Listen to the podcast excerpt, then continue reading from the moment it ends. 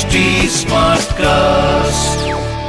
आप सुन रहे हैं एच डी स्मार्ट कास्ट और ये है रेडियो नशा प्रोडक्शन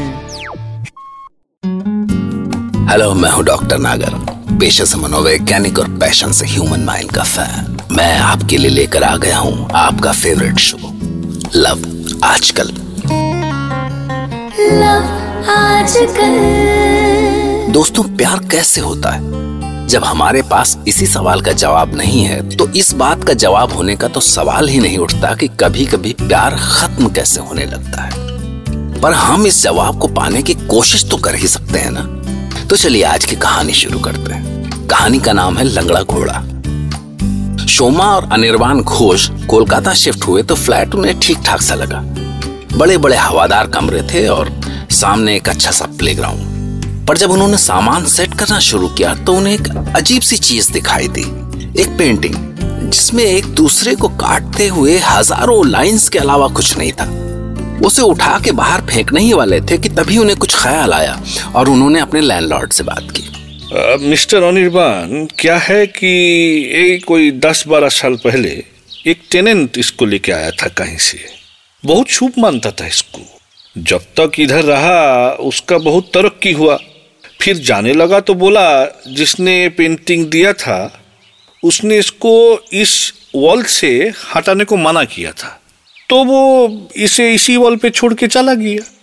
बस इसके बाद जितना भी टेनेंट आया किसी ने इसको जगह से नहीं हिलाया। पर इसके बाद उन्होंने पेंटिंग के बारे में जो कहा वो तो और चौंका देने वाली बात थी। पर दादा इसके नीचे क्यों लिखा है? लोंगड़ा घोड़ा? ये पेंटिंग का नाम है लंगड़ा घोड़ा। लंगड़ा घोड़ा? क्यों? अच्छा हुआ आपको दिखाई नहीं दिया।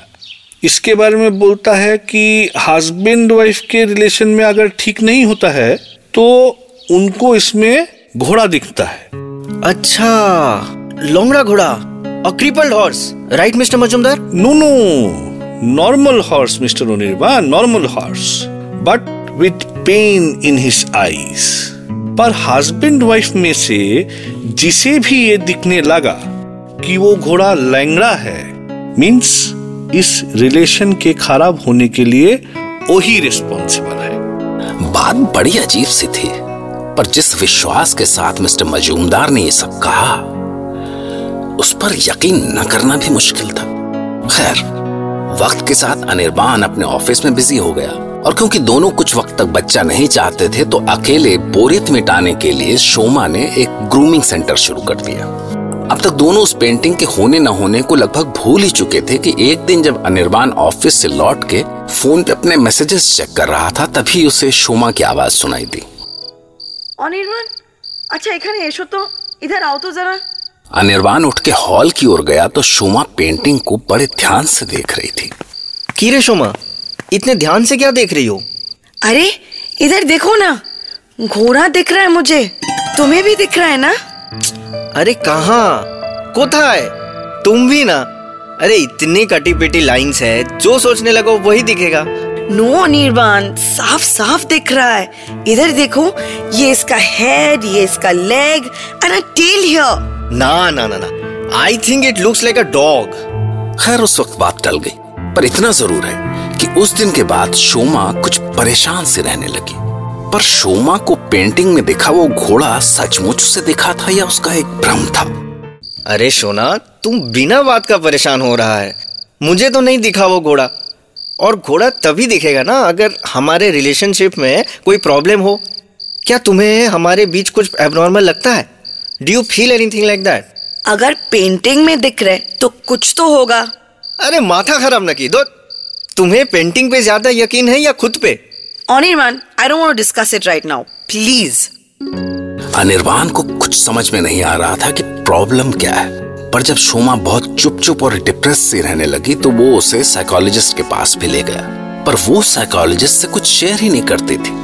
आखिरकार एक दिन अनिर्बान ने गुस्से से वो पेंटिंग अपनी वॉल से उतारी और अनिर्बाण क्या ये क्या कर रहे हो तुम? दो मैं इस पेंटिंग को हटा देता हूँ।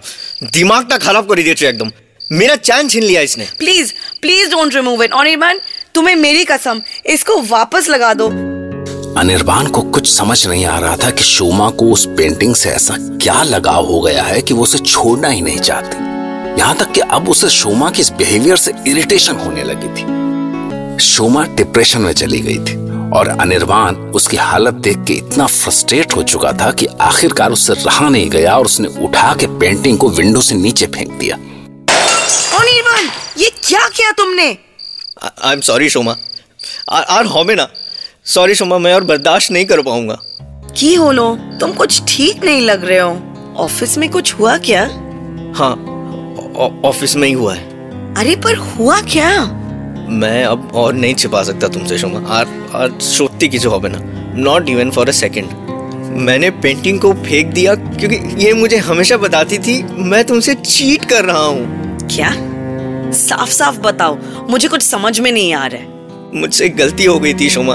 बहुत बड़ी गलती। पता नहीं कैसे मैं अपनी कलीग के साथ ऐसे इन्वॉल्व हो गया। Sorry Shoma. प्लीज़ ऐसा नहीं था कि तुम्हारे प्यार में कोई कमी थी। बट बट जानी ना, कैसे मैं इतना कमज़ोर हो गया? But but trust me Shoma. अब मैंने सब कुछ खत्म कर दिया है। सब कुछ। मैंने वो जॉब भी छोड़ दी है, यार। And I have applied somewhere else पर ये कैसे हो सकता है कि तुम्हें उस पेंटिंग में? दिखा था वो लंगड़ा घोड़ा।